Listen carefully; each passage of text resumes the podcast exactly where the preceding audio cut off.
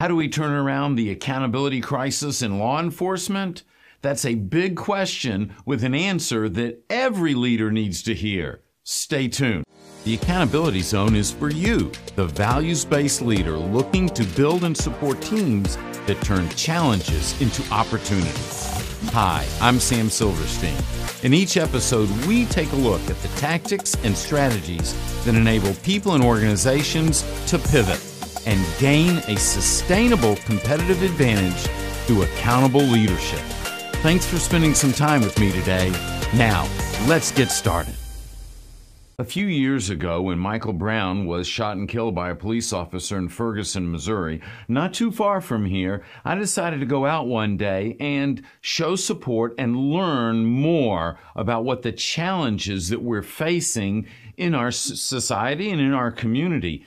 And what I did was literally went out and stood on the street and started talking to people and got involved in conversations. And it was a tremendous learning opportunity for me. I had a conversation with one teacher and he asked me how many children I had. And I said I had four. And he said, How many times were my children not able to do their math homework because it was not their night to take home the math book? And I thought about that was not a problem where my children went to school. Our problem was their book bags, their backpacks were filled with so many books. I was worried about them hurting their backs. And then another gentleman I spoke with, a barber who was 34 years old, he asked me, How many times had I been stopped for a random driver's license registration and insurance check while driving my car? I thought about it for a second or two and I said, Well, that's never happened. He says, Well, for me, that's happened 17 times. That's an average of once every other year for his entire life, and he'd only been driving since he was 16. I mean, these are things that are real in our society. The accountability problem doesn't start with the individuals. The accountability problem starts with leadership.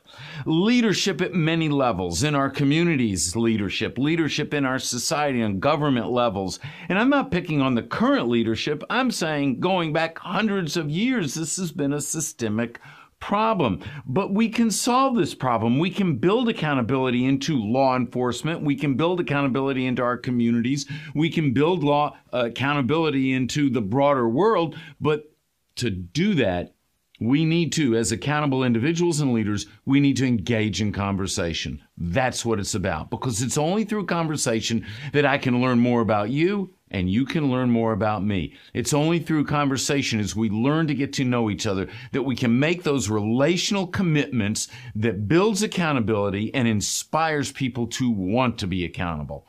I need to be involved in those conversations.